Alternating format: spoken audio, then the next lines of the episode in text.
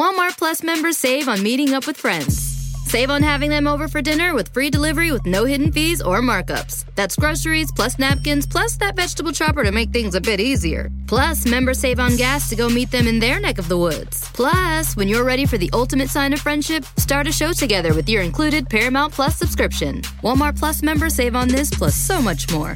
Start a 30-day free trial at walmartplus.com. Paramount Plus essential plan only. Separate registration required. See Walmart Plus terms and conditions.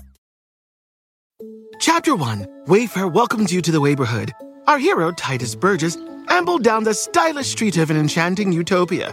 A woman waved from a chic lounger. Welcome to the neighborhood, she said, where Wayfair helps everyone create a home they love. Tituss stared in awe. Bohemian Boulevard, Trendsetter Terrace, Mid Century Circle. Tituss, hmm? you're reading the Wayfair catalog. Oh, you'll love Chapter 2. Wayfair's fast and free shipping saves a potluck. Wayfair, every style, every home.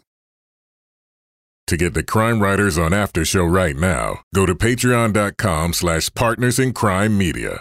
This episode is sponsored by The Score, Bank Robber Diaries from ACAST Studios and Western Sound. It's a brand new podcast. It's a true crime told from the criminal's point of view. Get up close and personal with a real bank robber named Joe Loya, who robbed 50 banks. That's a lot. Follow his life's arc from being an abused kid to a petty criminal to a con, an ex con, a writer, and a father, and finally a reconciled son, and learn some trade secrets along the way. Search for the score Bank Robber Diaries in your favorite podcast app and check out the first episode, which is out right now today. Hit subscribe so you don't miss new episodes.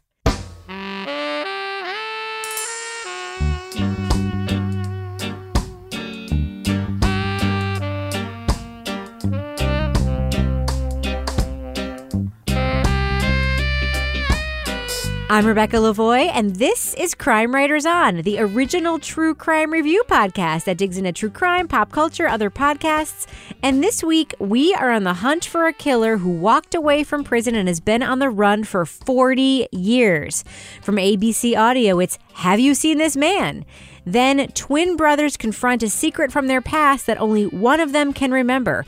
We'll talk about Netflix's Tell Me Who I Am. Joining me to get that done and even more is my real life husband and true crime co author and Al to my Betty, Kevin Flynn. Hello, Kevin. Hello, my loyal subjects. welcome to you all. Welcome to you all. Are you doing your queen impression, getting That's ready right. for the. It's Monday morning. Last night, the uh, the crown dropped, so to speak. And will we have watched the whole thing by the time this podcast comes out? Probably. a new season dropped? yeah, it's coming out. Yes, it's out. Oh my god! Oh my god! I'm so excited! Oh wow! Laura's like, talk faster. I'm gonna go watch it all tonight. I'm not Laura, gonna sleep. to be fair, it could- hasn't come out tonight, technically. By the time this podcast drops, it will have come out. Okay. This is Wednesday. I believe it comes out Friday, right, Kevin? Yeah. Rebecca always sort of fails to grasp the idea of intimacy and immediacy in podcasting and loves to remind people how we taped this so long ago. It takes a long time to edit this podcast, Kevin. I think people think that we're just doing it live to tape. We're not that good. Just live in their world for a minute. It's Monday morning. Also with The us, is, also with us is journalist, true crime author, former defense investigator, licensed private investigator, and certified cat lady, Laura Bricker. Hello, Laura. Hello, Rebecca. And finally, our resident critic, the author behind the noir novels known as the City Trilogy, and our Patreon book club host, Toby Ball. Hello, Toby. Aloha, Rebecca. All right, before we start the show this week, something alarming happened on social media this week. What? Laura Bricker, harkening back to last week's episode where I talked to Patient Zero host Taylor Quimby about Watchmen. And then we were talking a little bit about Patient Zero and what a great podcast that is. And then in response to that conversation, Laura Bricker shared on our social media a picture of maybe the worst tick bite I have ever seen on a human being. Laura Bricker, do you have Lyme disease? What is going on with you? I don't. So I don't know if I shared it on social media, but I will. I'm fine with everybody seeing my giant tick bite. I think I sent it on oh, Slack. Oh, okay, to sorry. You guys, but it's okay because yeah. So I woke up last Wednesday morning. I rolled over. I'm like, God, something's on my stomach, and I was like, oh, it's a tick, and I pulled it off, and I had this huge, like, crazy reaction on my side. I totally panicked. I went to the walk-in clinic to get the life-saving doxycycline, which is what they give you, and then. I sent my tick out to get tested at the University of Massachusetts Amherst because they have a lab there and you can send your tick right in. And it was, in fact, a deer tick, which is the disease carrying tick. Yeah. And yeah, I know who just who just gasped, Toby. Oh my God, yeah. I gasped. So, so it says it says species black-legged deer tick, sex female, feeding state partially fed. Ooh. that's what it said. It could have fed on someone else. And then they give you the tests. Like I did, thankfully, all my tests were negative. So it doesn't have Lyme. It doesn't have Lyme. It doesn't have hard tick relapsing fever, whatever that is. Some other thing I've never heard of, and some other things I've never heard of. But it uh, they tested for everything, so I was thankful it was all negative. But it was very, I mean, it's still this big giant thing on my side. So sometimes now I just lift my shirt up and show people because I'm like, holy shit, you're not going to believe this big tick bite I got. It's crazy. and Ken, Fireman Ken had no sympathy for this. He's like, um, let's go get dinner. It could be your last supper. Right. And I'm like, True. thanks a lot. Also, Laura Bricker, um, I don't know if you've actually listened to Patient Zero, but Kevin, you have, right? Yeah. How about those tests that Laura Bricker had? Are they bad? they might actually be bullshit. I'm just saying this. You might not be out of the woods, Laura Bricker, but we'll oh be Oh my with God. you. We'll we'll be there with you for whatever happens. Thank And God. Taylor himself had Lyme disease, and he's fine now. He's fine. Okay. Did what? So what's the wrong with the test? Now I need Listen to know. Listen to the podcast. Listen to the podcast, and then you can report back Okay. to us. So to summarize, the crown is out, and Laura got bit by a tick. and also tonight, I won at Family Feud during my monthly Parrot Head meetup. So that was. Congratulations, Laura Bricker. We're thrilled. Toby, do you have any exciting life updates to share with us? Were you bitten by any insects, or did you win Were any you stung random again? contests? Uh, no, I went to a Celtics game. That was pretty fun. Ooh, that is fun. Did they win? Uh, they did. Ooh, very exciting. We had really good seats. It was for my nephew's birthday. I went with my son and my brother-in-law and my nephew. Bunch of boys watching basketball. I was the only person under six three in our group, and uh, yeah, so it was fun. And uh, I'm trying to think if there's any other exciting news, and I think the answer is no. Well, this would be a good time to mention that uh, our listeners should subscribe to our Patreon, right, Kevin? That's a natural segue. Uh, tonight on the Crime Writers On After Show, we're going to be talking about Laura Brickers being assigned security detail for Mayor Pete Buttigieg, presidential candidate, and how that worked out. We're also going to be talking about Laura's trip to Key West and all of the dead people she met there. And we're also going to be talking about an incredible, unprecedented, don't spoil it, guys, listener email we received from a famous person oh, that was in one of the podcasts we reviewed. And Kevin, do you just want to tease a line so our listeners know what Yeah. they'll be getting when they check into the after show this evening? Not saying who it is, but Okay. this could be a good clue. One of the things I have found most frustrating in all the coverage of what went down between us is that people refer to it as a feud. Sorry, Toby. I'm glad it wasn't. I wrote, "I'll always love you, motherfucker."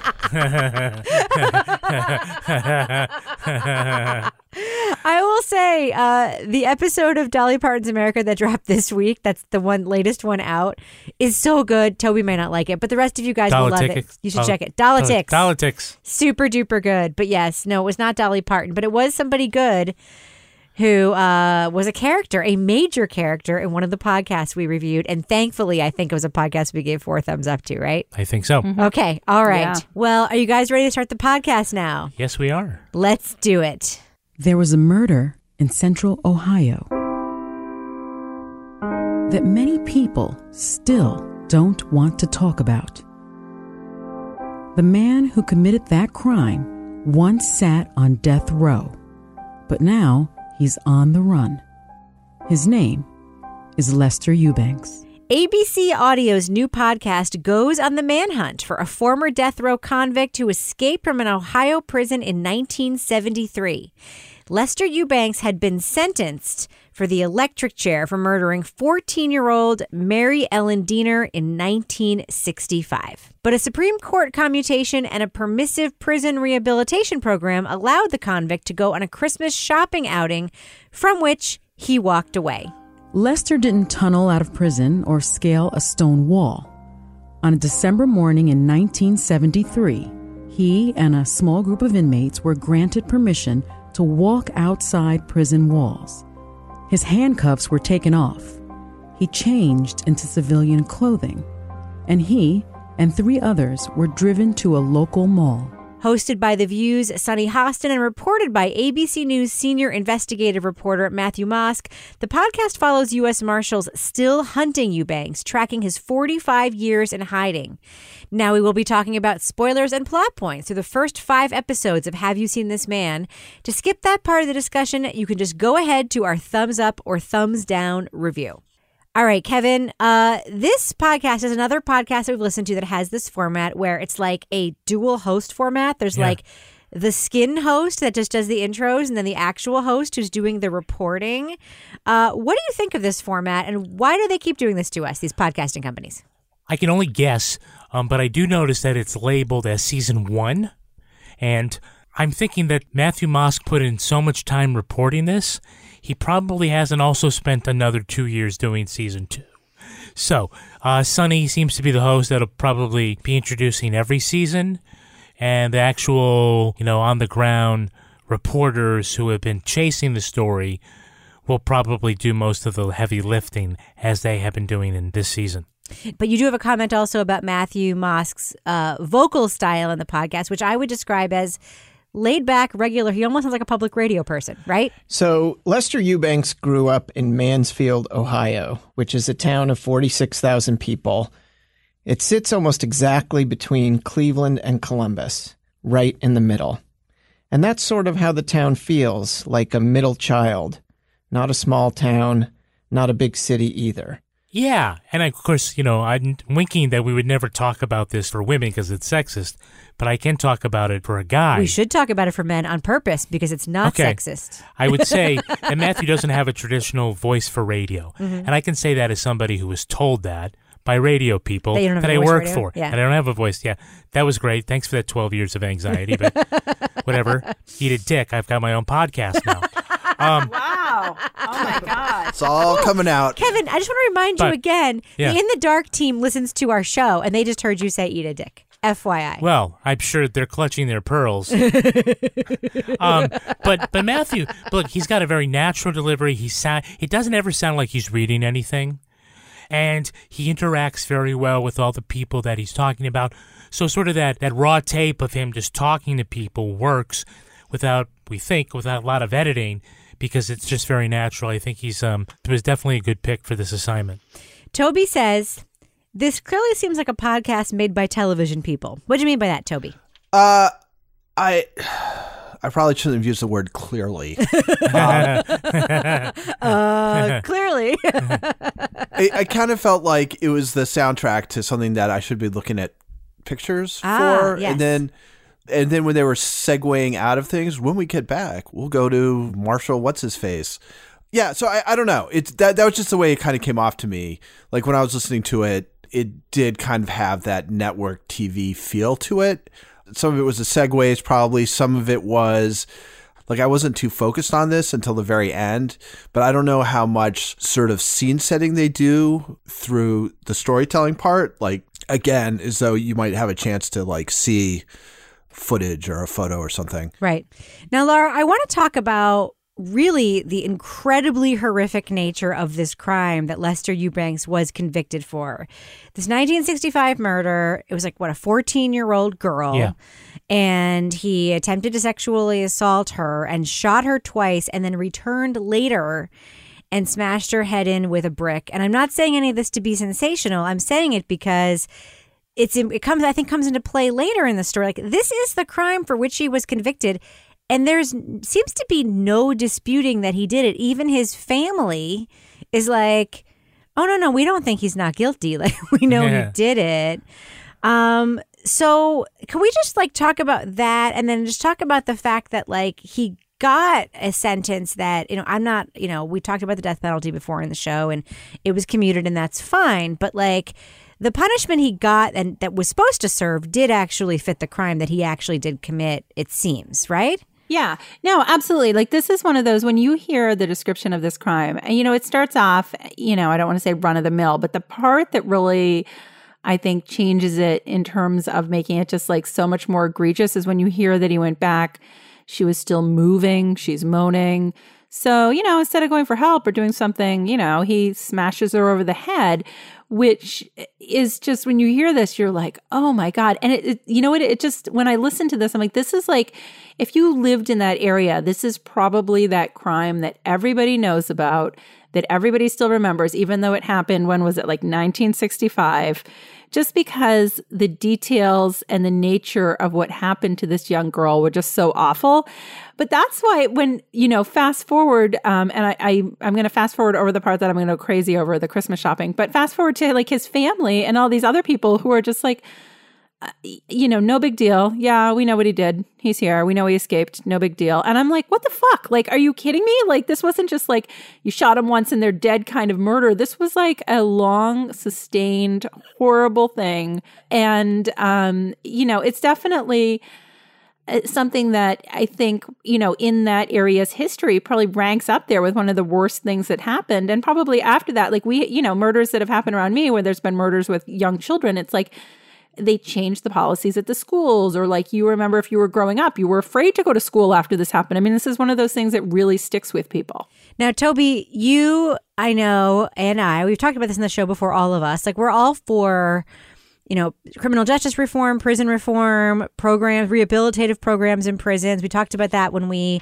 discussed Ear Hustle. We've talked about that. We've discussed other podcasts that don't have stories where the criminal justice system is uh, rehabilitative. But we have a situation here now where a guy who committed this crime was able to go to a mall unsupervised. Thoughts, Chubby Ball? no, no Spencers in prison. Um, it was a strip mall, so there probably was no Spencer's, but I'm just saying. That's disappointing. So they at least sort of hint at the possibility that people monkeyed around with his records, right? To Mhm. to make him eligible for that. So it seems like institutional failure rather than a policy issue. It doesn't seem like there's a policy. Well, you know, even if he's life sentence, if he seems super nice, you can send him off to a mall. That being said, you would think people would know who that was. I mean, it's not like there's that many people on death row. And it seems like somebody should have been like, are we really sending this guy who horribly murdered a 14 year old to a mall and letting him just run around? I, I, it kind of goes back to what Laura was talking about, which is it seems as though, because again, it's sort of hinted that the father, who, you know, had some kind of prison ministry thing going, might have been able to pull some strings. And that sort of the family's, you know, circling the wagons uh, despite what this guy's done, even after one of the brothers, I think, says that, you know, our dad, uh, he was one of those guys. If you messed up, you know, you had to pay the price for it. And it seems like it's the exact opposite in this particular case, at least. It's like he's doing everything he can to to prevent his his kid from paying the price. Like, you know, it's bad when I'm listening to this and I'm listening about the guy who did all the prison reforms and stuff. And I'm like, like I'm on the side of that because we the data shows that it works. The data shows that like you reduce recidivism by having, you know, programs in prisons. The data shows Your that like DT, yeah, and get more contact counseling with and- your yeah, sure, family sure, and so yeah. forth. In this one guy's case, No, not just this one guy's case. no rebecca it's crazy i was walking around listening to this and i'm like do do do do do and then i'm like wait a minute did they just say they're taking these people on shopping trips? Did they just say that they take people in the prison and let them go roam around and go home for the weekend and then come back to the prison without anybody supervising them?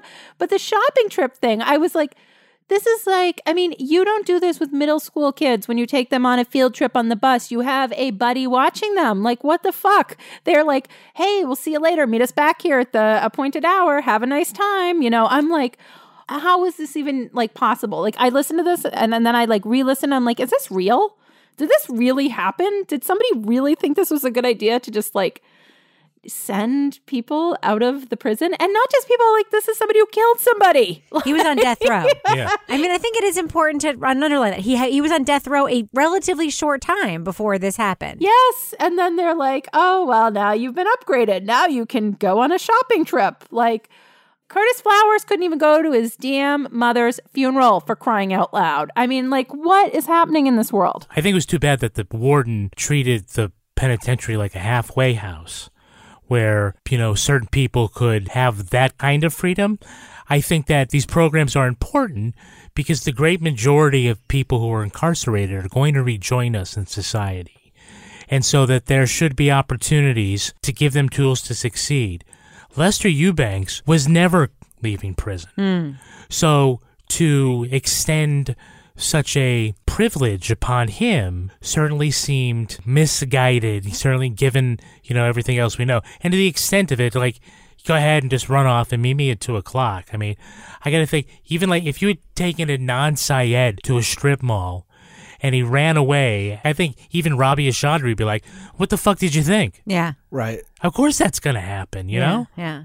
Nonviolent offenders is like a different story. Yeah. But sending violent offenders out there unsupervised, especially at a place where there's going to be a lot of kids. So we're all in agreement that that was a dumb thing to do, right? Just so we're all on the record. Crazy. That was I would I, I would like somebody to, to, to get on Facebook and, and make the case for letting him go. yeah. He was. He'd always come back from the other Christmas uh, field trips. I could say I have a bigger question, and I know we're like not getting into plot here much by me asking this question. When I was listening to this podcast and they were talking about Lester, I almost felt like I was hearing a story of two different people.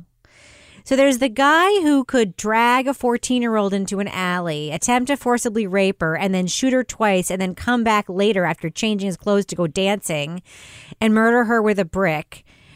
And then there's the guy who becomes like a, an artist in prison and a painter. And then when after he escapes, doesn't seem to reoffend, As far as we know, gets a job at a waterbed factory, mentors a young boy, becomes like his second dad and like helps him stay out of trouble. He he behaves almost like an innocent person that's been sprung from prison, or at least that's that's the information we have so far.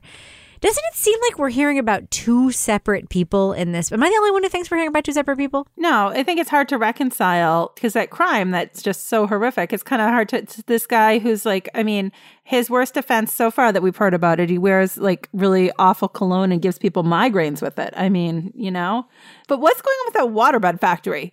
I just have to say, like, they seem to have a lot of social outings. I was like, like I'm like listening to this, and she's like, he was never in the pictures, you know, because we went out for this occasion and that occasion. I'm like, there's a lot of camaraderie at that waterbed factory, but he was not involved in that. He didn't speak on the car ride. He just put his like cologne on, went and did his job. But I don't know what it was. I just found that whole sort of dynamic kind of funny.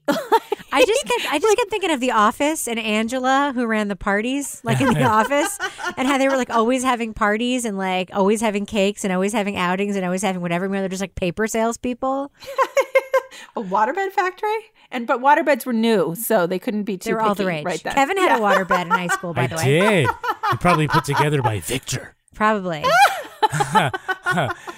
Well, you know, what I think is interesting is yeah, you know, after you escape and you're and you're older and whatnot, your behavior probably does change a little bit more deliberate because unlike when you haven't been arrested yet and you're you really haven't experienced the consequences, you might be a little more sloppy or more aggressive towards people, and so that I I definitely can see that if some people were to escape and they were able to logistically live in the world, that they would do so without reoffending. Well, the data shows But- that that's true. Yeah, When someone but- reaches their 30s, but- they don't reoffend. But somebody who demonstrated sexual predilections and violence towards uh, children, I'm very surprised that that person would not reoffend. Mm.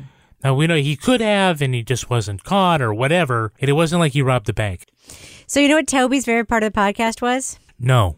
When he calls that woman. I called and left a message for his sister, Diana Burrows.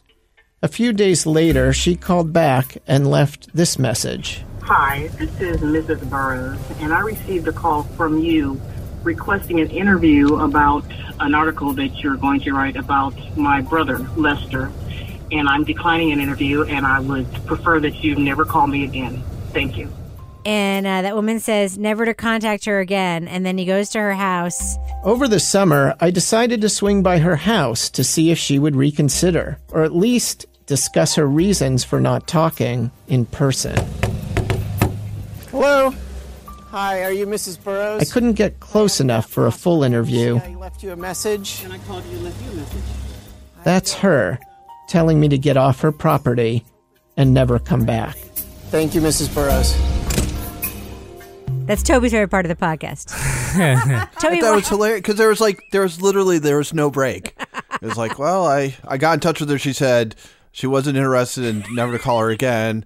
So I went to her house to see if she'd have second thoughts, and uh, she wouldn't open the door, and she told me to go away and never come back. It's like this is a great. This is awesome. So maybe if they spread that over like 15 minutes, came back to it later. I, I mean, it's not even a criticism. It's just because, be quite honest, I didn't find this podcast very interesting, but I thought that was that uh, that that gave me a chuckle. Well, did you appreciate the gumption of the reporter or did you appreciate the gumption of the witness? It was like pound sand. I just it just yeah, it was just like a don't talk to me again, never come here. So I swung by to see if she still felt that way. You know- it's like you go know- away. I don't want you here. My- oh, my- okay. Sorry, sorry, ma'am. my, my favorite part was when he's like, I called you and left you a message. And she's like, I called you and left you a message. And her message was basically like, leave me alone. It was very, it actually was very funny. Well, this is a good time to sort of pivot to this idea about how the family plays into this episode. Yeah, what'd you think about that, because, Well, um, at first I was a little uncomfortable with sort of the innuendo that family members may have been involved in some way. Until they started But- telling us they were involved. Yeah, I'd say Matthew brought the receipts on this. Yeah. You know, yeah, I mean, we do know that after he left, that he did wind up in Los Angeles at Kay Banks' house. But the FBI showed up there too early to catch him. Too early to catch him. And they didn't stay around? What the fuck, know, FBI? busy, busy FBI people. Ugh. And by the So- way, did Kate know the FBI was there the first? That's what my question was. This: Did she know? I think she said that I haven't seen him or whatever. Right, but then he did come, and she Yeah. wasn't like, "Dude, you can't stay here because the FBI was just here." Like, what? That's feels like there's a missing piece there to me. Uh, I don't know. I didn't live it. All right, receipts Yeah. about the family. Keep going.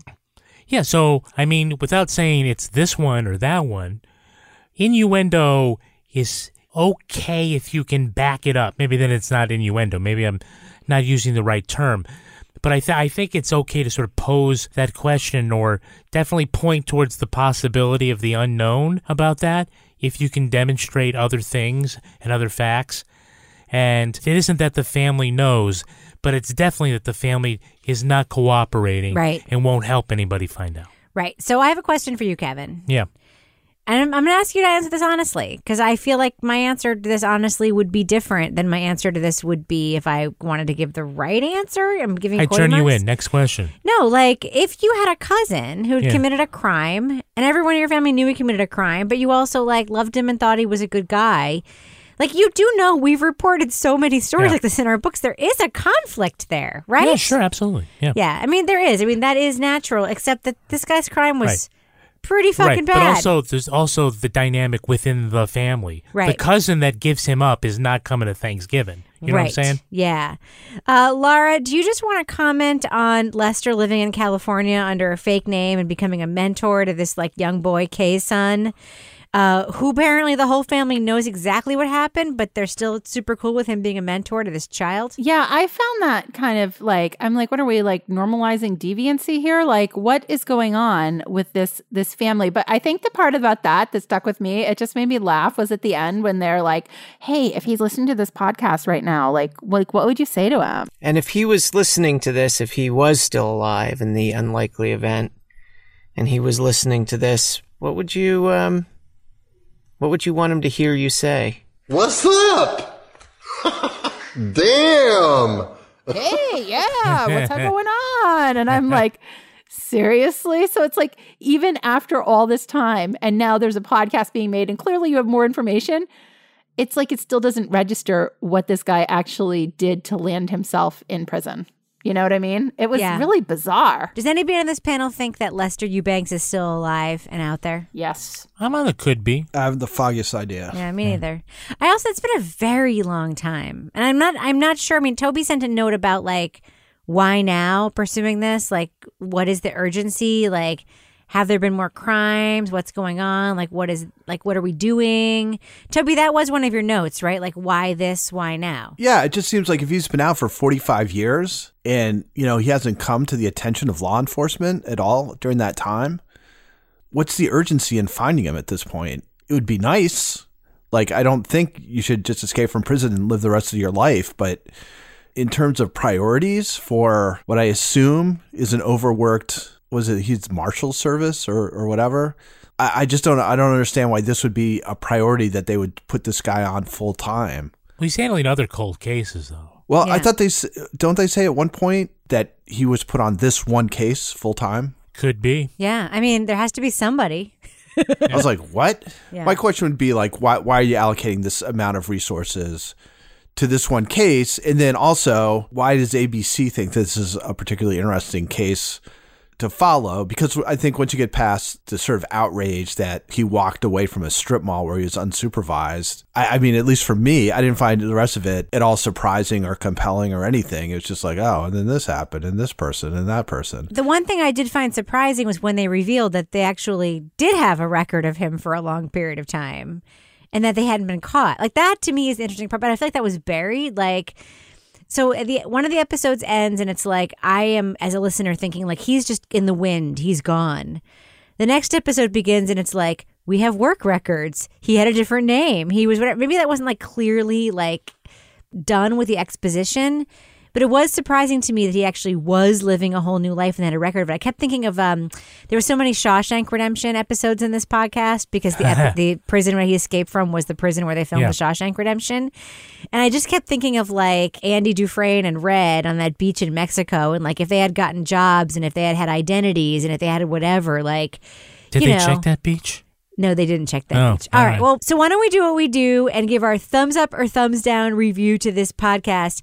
Have you seen this man? it always reminds me of uh, the Terminator. Have you seen this boy?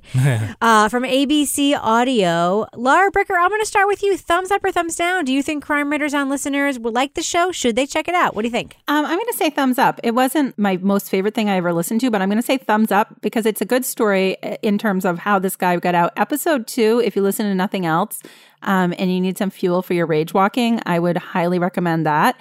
Um, I think the later episodes did for me sort of drag a little bit, but it's an interesting story. It's um, produced well. They have a lot of good sources. And like I said, rage walking episode two. What about you, Toby Ball? Thumbs up or thumbs down for Have you seen this man? I honestly have a hard time with this one. Um, and I, was- I was going to mention that the, I think the last episode that just dropped is about this painting that they think that he might have done. And they're like, will we be able to get fingerprints or DNA or whatever? Why does that even matter? Why are we spending all this time on this? Like, all you're going to know is that he was alive like six years ago. And how does that help anything? so that that's kind of indicative of the whole thing to me was it was a little bit like why are we why are we spending time on this so you know i'm a thumb sideways in that it's not bad really but i just didn't find it interesting and there's so much other good stuff out there that I just can't imagine being like oh hey you gotta listen to this uh, but at the same time, it's well done. It does, it, you know, it checks off most of the boxes of things that we'd like to see in podcasts. I just don't think the story is very compelling, and they don't bring anything extra to it. I don't think. Uh, this is a tough one for me. Uh, I am a thumb sideways as well. Only because I think that what they're trying to do with the podcast formatically is taking away from how good it could be. Like, okay, so if a newspaper in a small town had put out this podcast, I would be a thumbs up. This is ABC News. Like, we don't need the lady from The View introducing and doing the continuity for this podcast. They should just be just go in straight with this other dude and be like, "You're reporting the story. This is your podcast. We'll just figure out how to do season two later." Introduce at the top saying we have a different reporter in a different case. I think that they are, like Toby said, it sounds like TV people made it. I hear a lot of that stuff, and I don't think that's necessary anymore. I also don't think it's forgivable anymore for an outlet like ABC to be making those kinds of errors in audio. So I'm giving it a thumb sideways because it should be a lot better. There's a lot of good stuff here. The story is very interesting.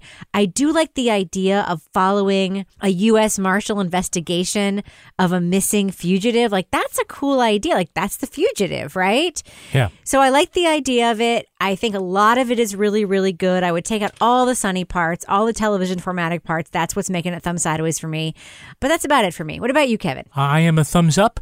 I did like the way this, this was put together. I appreciate all the journalism that went into it, the amount of time crisscrossing the country. It is a uh, case that is kind of frustrating about how this guy gets away and about how people who probably could help bring the guy back in are reluctant to do so. I do appreciate like these kind of inside the investigation kind of stuff as opposed to talking about it later, being embedded in the car when they're going to go do something. I think that that makes them somewhat unique. I like the access and I'm really interested to see if the podcast does result in a, a change in the case because this is one of those kinds of podcast where that could be. One of the places I would have been looking for the guy would be, of course, under the covers Uh huh. of my Brooklinen Sheets. Oh yeah. Because Yeah. once you hide there, Yeah. you don't ever want to come out. No, never. Especially now that the weather is changing and it's cooler at night. I have like the best Brooklyn story of all this week. You Can we just like do it? Sure. You and I, I dragged you. I've been trying to drag you for months to go mattress shopping, Yeah. like for our bed, right? Yeah.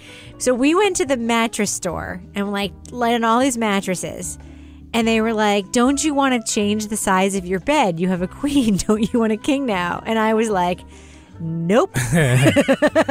because we have all these Queen Brooklinen sheets and we are not giving them up. We are sticking with a queen because I cannot give up these sheets even if it meant six more inches of legroom. Right? Absolutely. I can't give them up.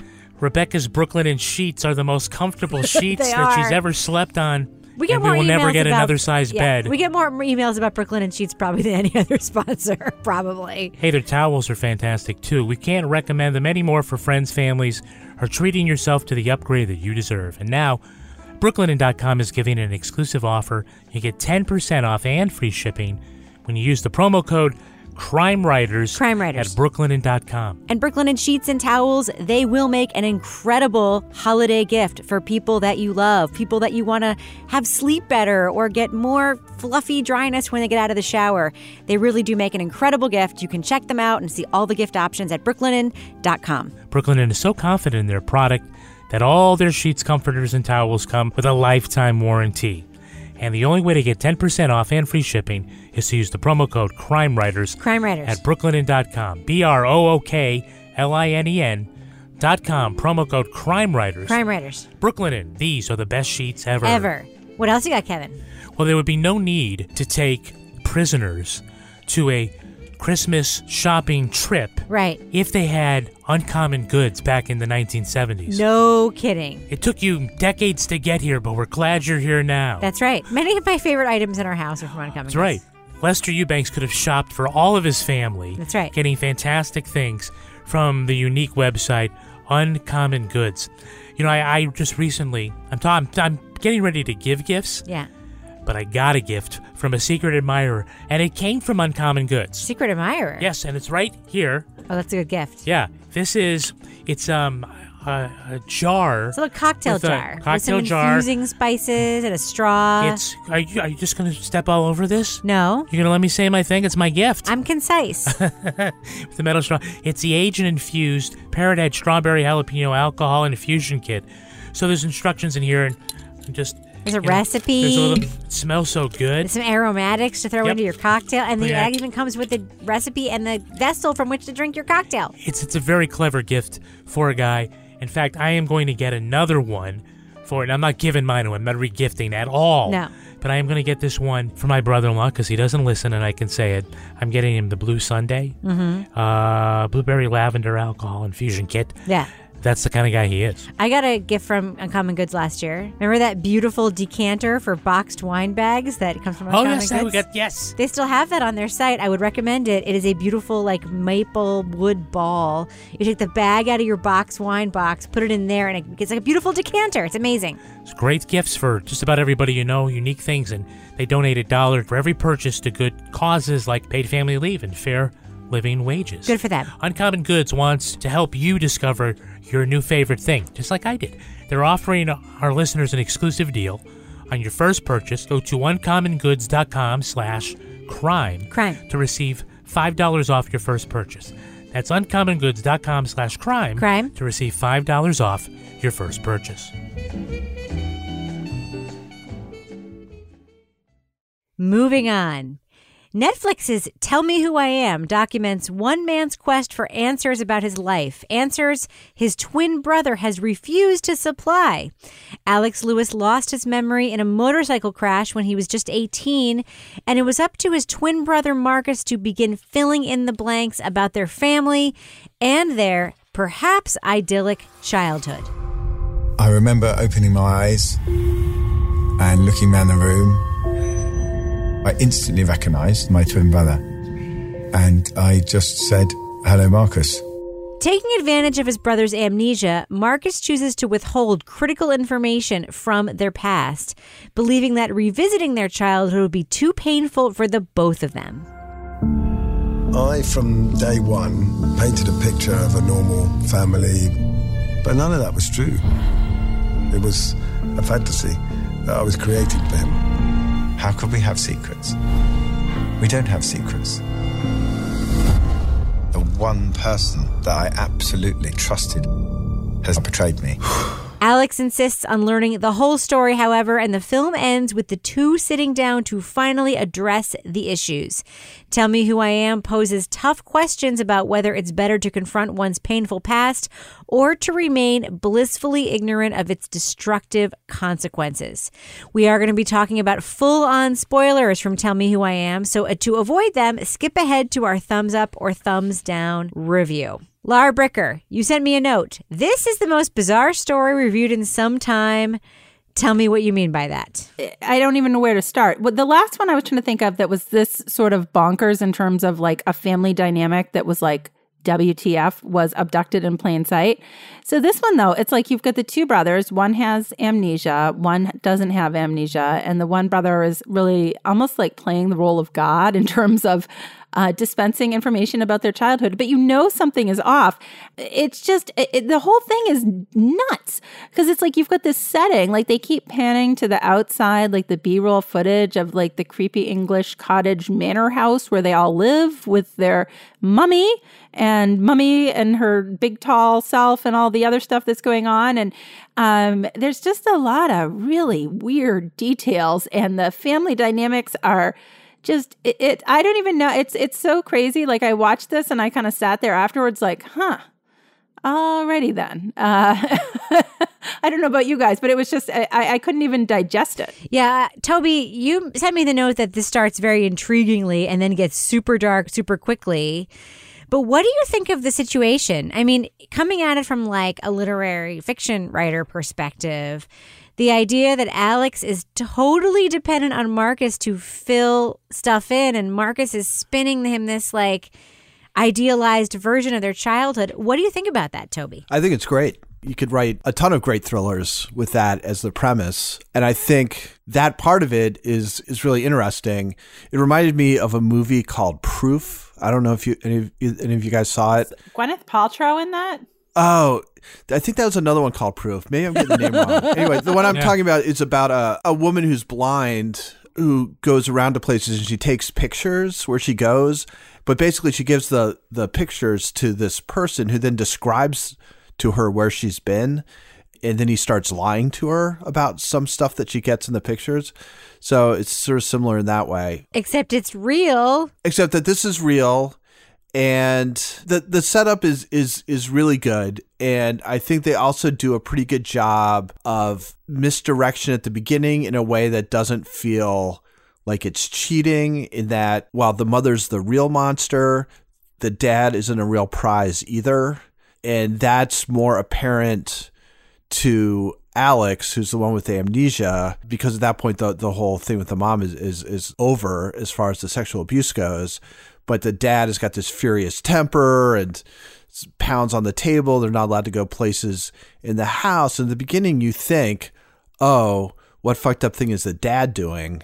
Uh, and that doesn't turn out to be the. I mean, I'm sure he's doing fucked up things, but it's nothing compared to the mom. Fun fact I did a little bit of research about this family after watching this documentary.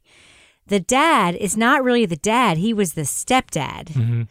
And Alex and Marcus were not the only kids in this house. There was like an, at least one other What? sibling. Two- two. Two other siblings? Yeah. I mean, yeah, there's a lot going on. It was A was half brother and half sister, I believe. it was bananas. Kevin, there was a lot of suspense immediately in this documentary, Yeah. right? The early suspense.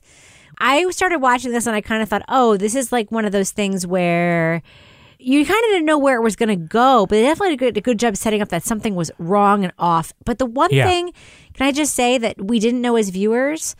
We didn't know that some of the suspense and drama would play out during the filming of this documentary. True. Right? Yeah. See, I see this documentary more as a thinker and more as the kind of thing that you digest after it's over. And the things that you talk about aren't necessarily the ups and downs of the plot, but the question about what would you do if you were Marcus? Hmm. Would you keep the secret and why? Would you tell him everything? Would you tell him half? And why? What are the consequences Yeah. of this? And it it opens up a larger discussion about what victimhood is. Not just who is a victim, but what does that mean? Does it mean that if you face the pain head on and they say, yeah, go to therapy and work it out, what is that supposed to accomplish? That you get to a place where you are, at, I'm using loose terms here, quote, at peace. Right. Or you, quote, come to terms with it or, or whatever. If you're not actually It's dealing all- with the pain because you don't remember all, it, It's right? all actual ways to move past the pain right. and as if it, as if the pain never existed. Right. And in this case, is you're given a chance where the pain doesn't exist. It doesn't happen anywhere except on Law and Order and here in this or real in life Homecoming. or in Homecoming. okay, That's what I kept thinking about the whole time we were watching. I'm like, this is the point of the Homecoming program: make you forget your trauma so that we can get you to go back to battle. Right? yeah, but it's just that part of it is way more fascinating than you know the way it's shot, or and those are all good things to talk about too. But the thing that we'll walk away mulling over is did he make the right decision and could he have kept it a secret the guy's entire life? Would that have been the best thing? Right. I I will tip my hand. I think Marcus was trying to do something good here. Right? I mean, I I think we all agree he loves. They love each other. Yeah. we learn that they still work together, that they're very close, and I think that the intentions are all good. The question is, even with good intentions, can you navigate something like this?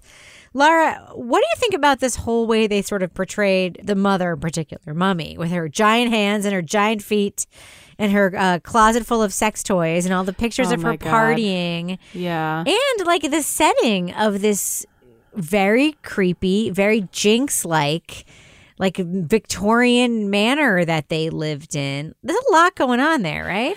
There was a lot going on, and I think eh, what I I liked about how this was all set up was as you're learning about the family and as you're seeing pictures of Mummy, sort of you are learning at the same sort of speed that Alex first learned the details about his family and his mother and his stepfather and where he lives. I never thought this is odd because everything was normal for me. It was perfectly normal to have parents like we did. It was perfectly normal to live in a shed. So I was never questioning anything because what is normal, really? Normal is what you know, and normal is what your family is. And so, even though you know something's off, you're seeing how the family members are being portrayed, in particular the mummy character. And in the beginning, they're like, well, she was great fun and she was always doing things and this and that. And you're like, but it still seemed a little strange. Like something just didn't feel quite right, even when they were describing her as having this great fun time and everything. It was very V.C. Andrews. Honestly, I kept thinking about V.C. Andrews novels Flowers in the Attic, My Sweet Audrina. It had that vibe. Um, Toby, what do you think about the, the big questions this documentary is challenging the viewers to ask? What do you think those questions are? Well, I think there's obviously should uh, Marcus have told Alex earlier? Should he have told him when he did tell him? Uh, how should that have played out? For me, a similarly, if not even bigger question is should Alex have pushed Marcus to reveal it because it was pretty clear the emotional toll it was taking on him? So I started to ask Marcus about our childhood. He would say, you know, what family holidays we go on? And I'd say, oh, you know, we would go to France on a beach holiday. Oh, right. Was that nice? Oh, yeah, it was great. You know, we used to go to the beach, we'd have an ice cream. You always like to have a chocolate flake in your ice cream. Oh, right. That's nice.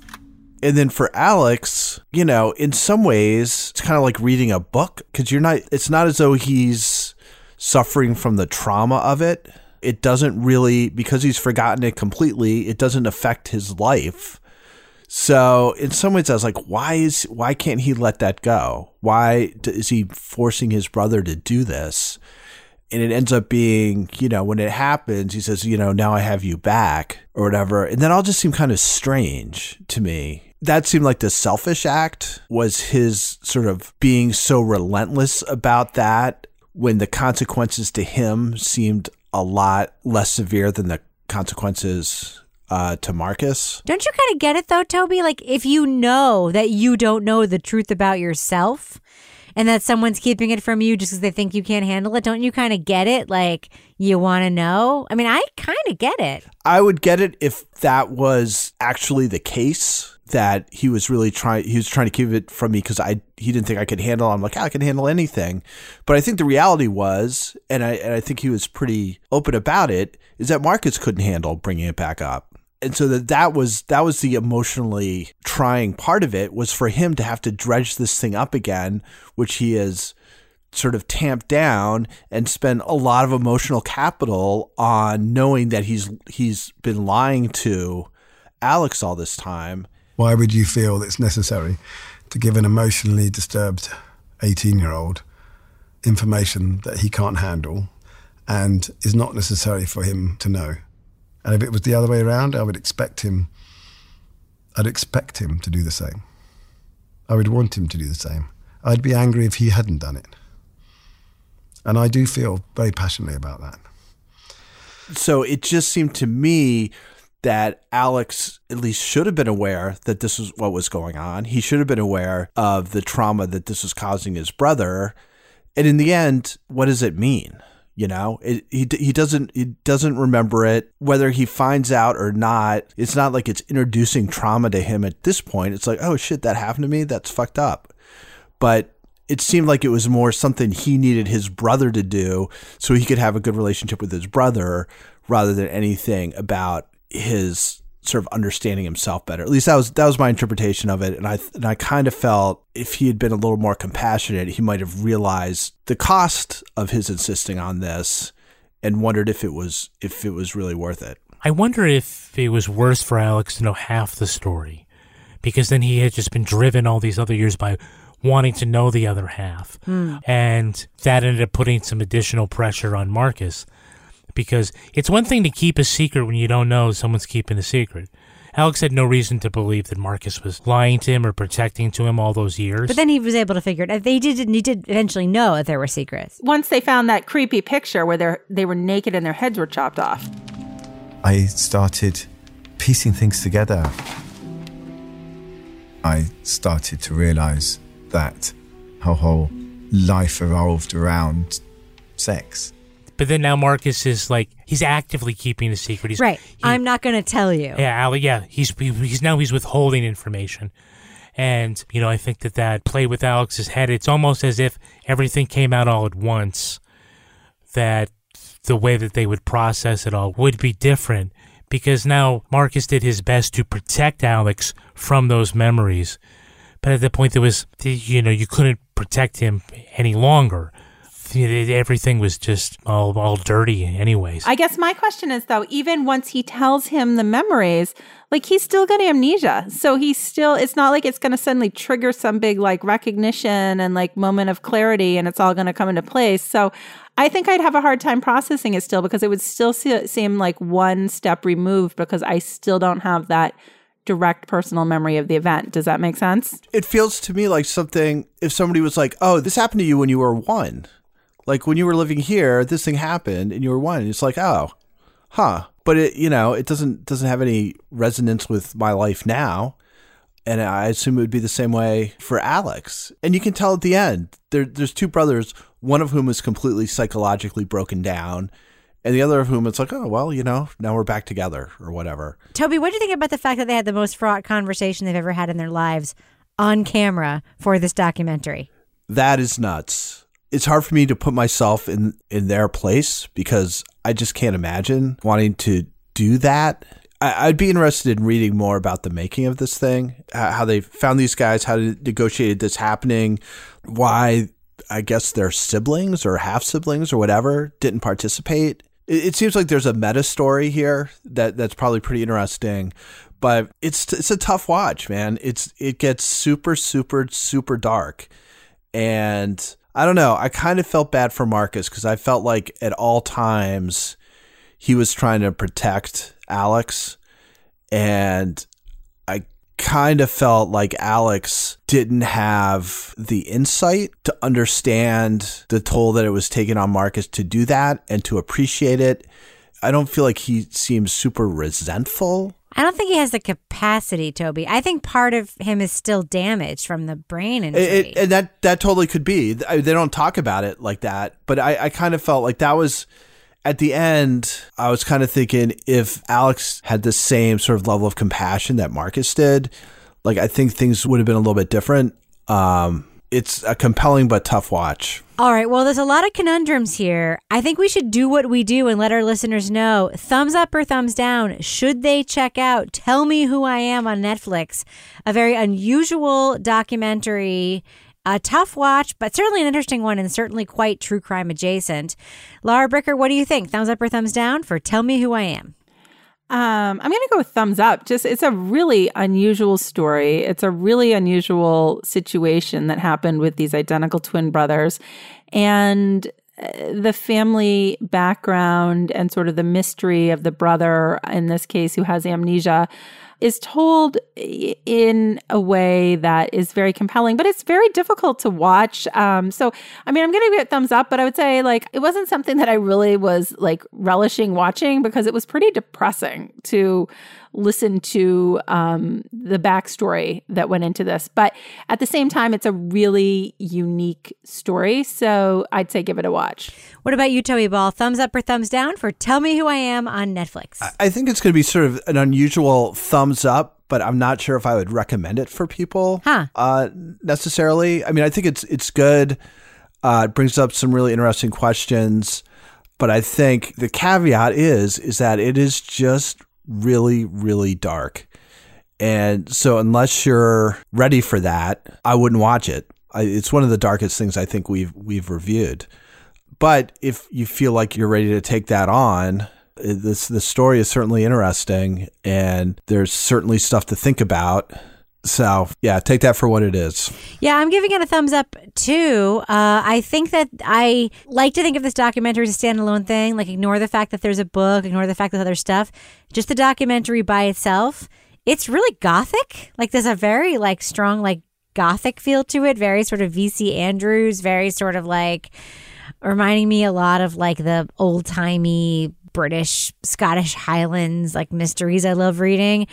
Uh, but uh, yeah, it's dark, but it's set up really well. It's beautifully made. The brothers are compelling. The reenactments are tasteful.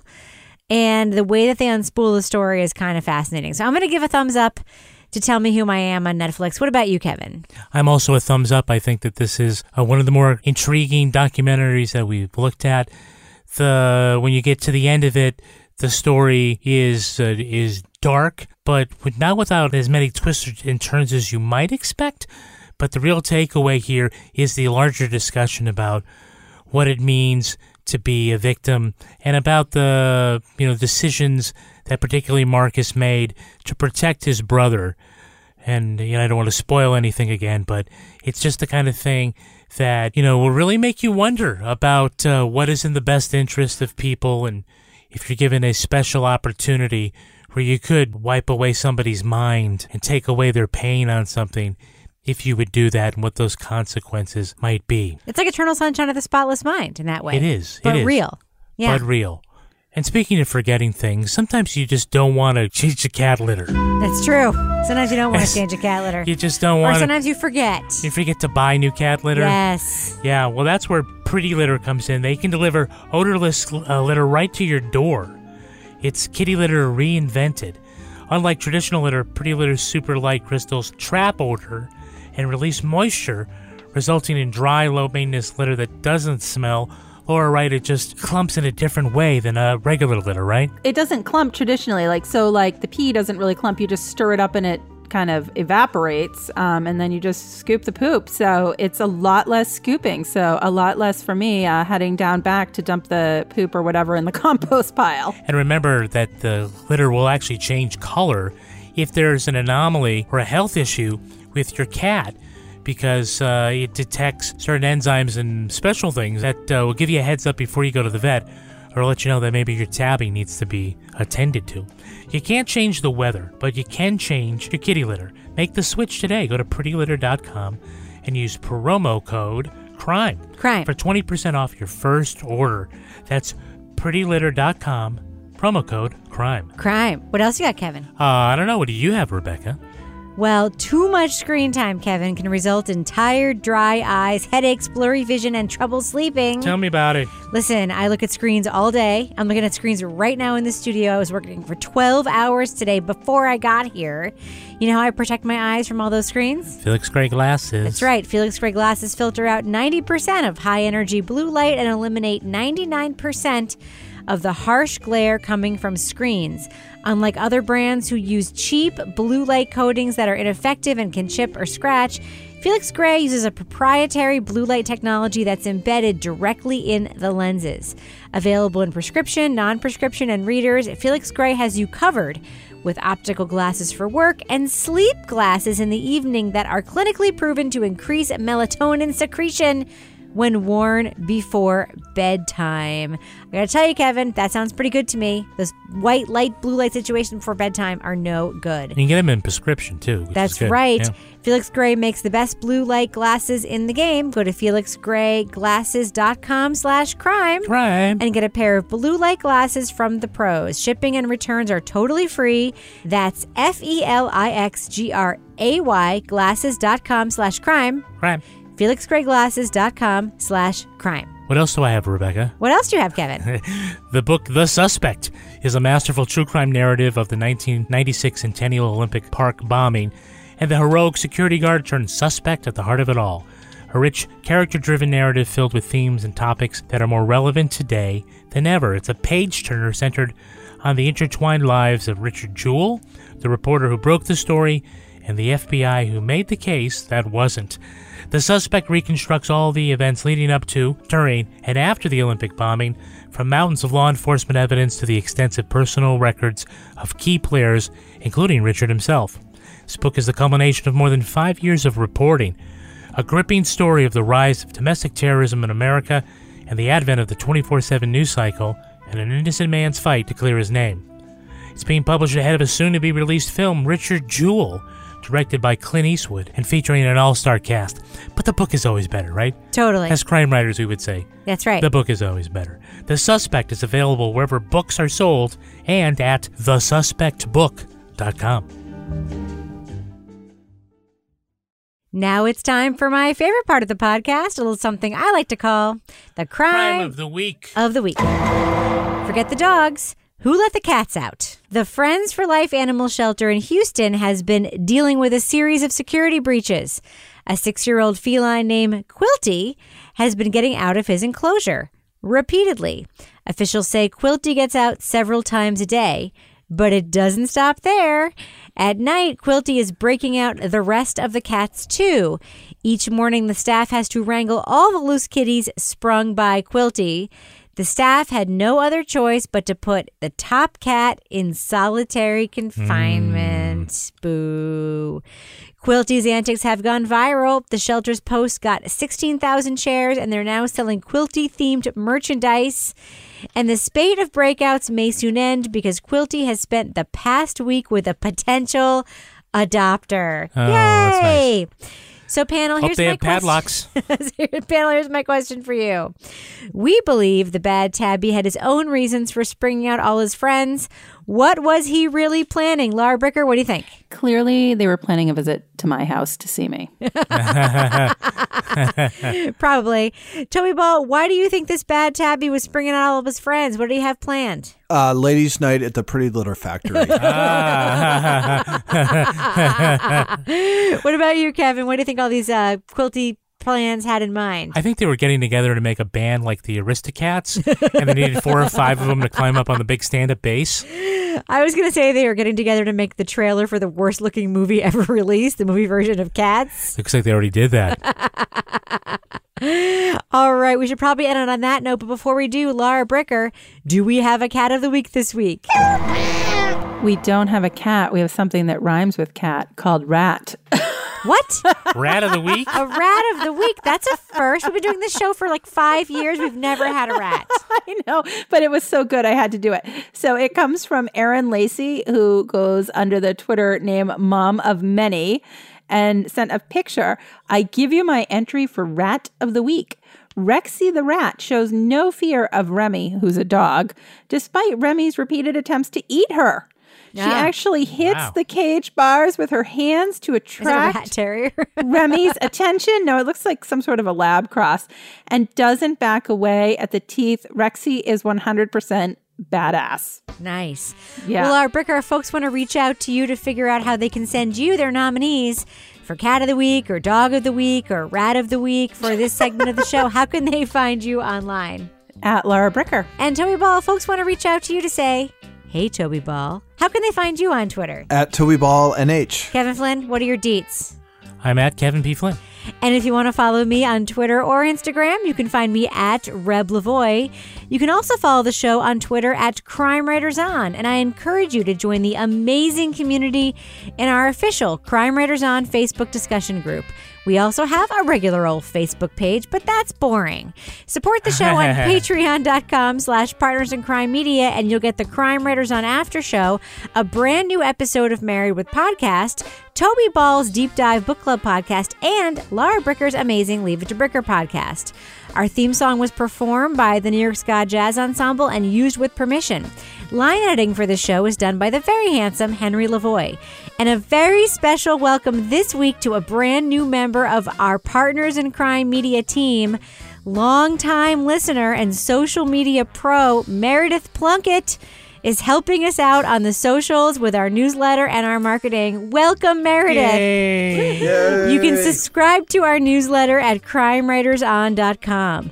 This show was recorded in the Yoga Loft above the Bodega in Bay St. Louis, Mississippi studio, formerly known as Studio C, the closet in our basement where Kevin also escapes when it's time to go Christmas shopping. On behalf of all the crime writers, thanks so much for listening. We will catch you Later. later. Henry, it's okay to turn this into a usable thing that doesn't include my political opinions. Yeah, no, it's all cool. I like how we Um, talk to future Henry now. By the way, yes, communicating with Henry through this podcast. You know what he said? Do you know what Henry said to me last week? What did Henry say? When he finished editing the episode, he was like, That was a really good episode. And I was like, Oh. Thanks, Henry. He's like, No, it was really good. Like, I like the way you talked about Watchmen. I really liked the part with Taylor. I really thought your like analysis was really good. It's a really good episode. And I'm like, Fuck you. Clearly, you, this is the second episode. Don't listen to our podcast. You're comparing this episode and calling it good because you, this is only the second one you've ever Right. listened to. The other one clearly sucked. Anyway, do you have anything you would like to say to Henry while we're uh, pre-recording here? I don't know. Yeah, I hope, I hope your semester's going well. yeah. Stick to your studies. Don't get VD.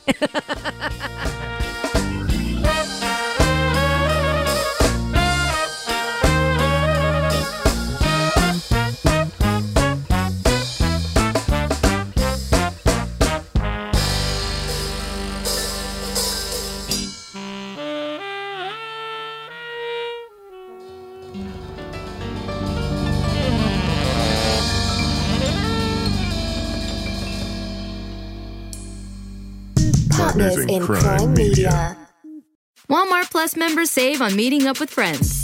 Save on having them over for dinner with free delivery with no hidden fees or markups. That's groceries plus napkins plus that vegetable chopper to make things a bit easier. Plus, members save on gas to go meet them in their neck of the woods. Plus, when you're ready for the ultimate sign of friendship, start a show together with your included Paramount Plus subscription. Walmart Plus members save on this plus so much more.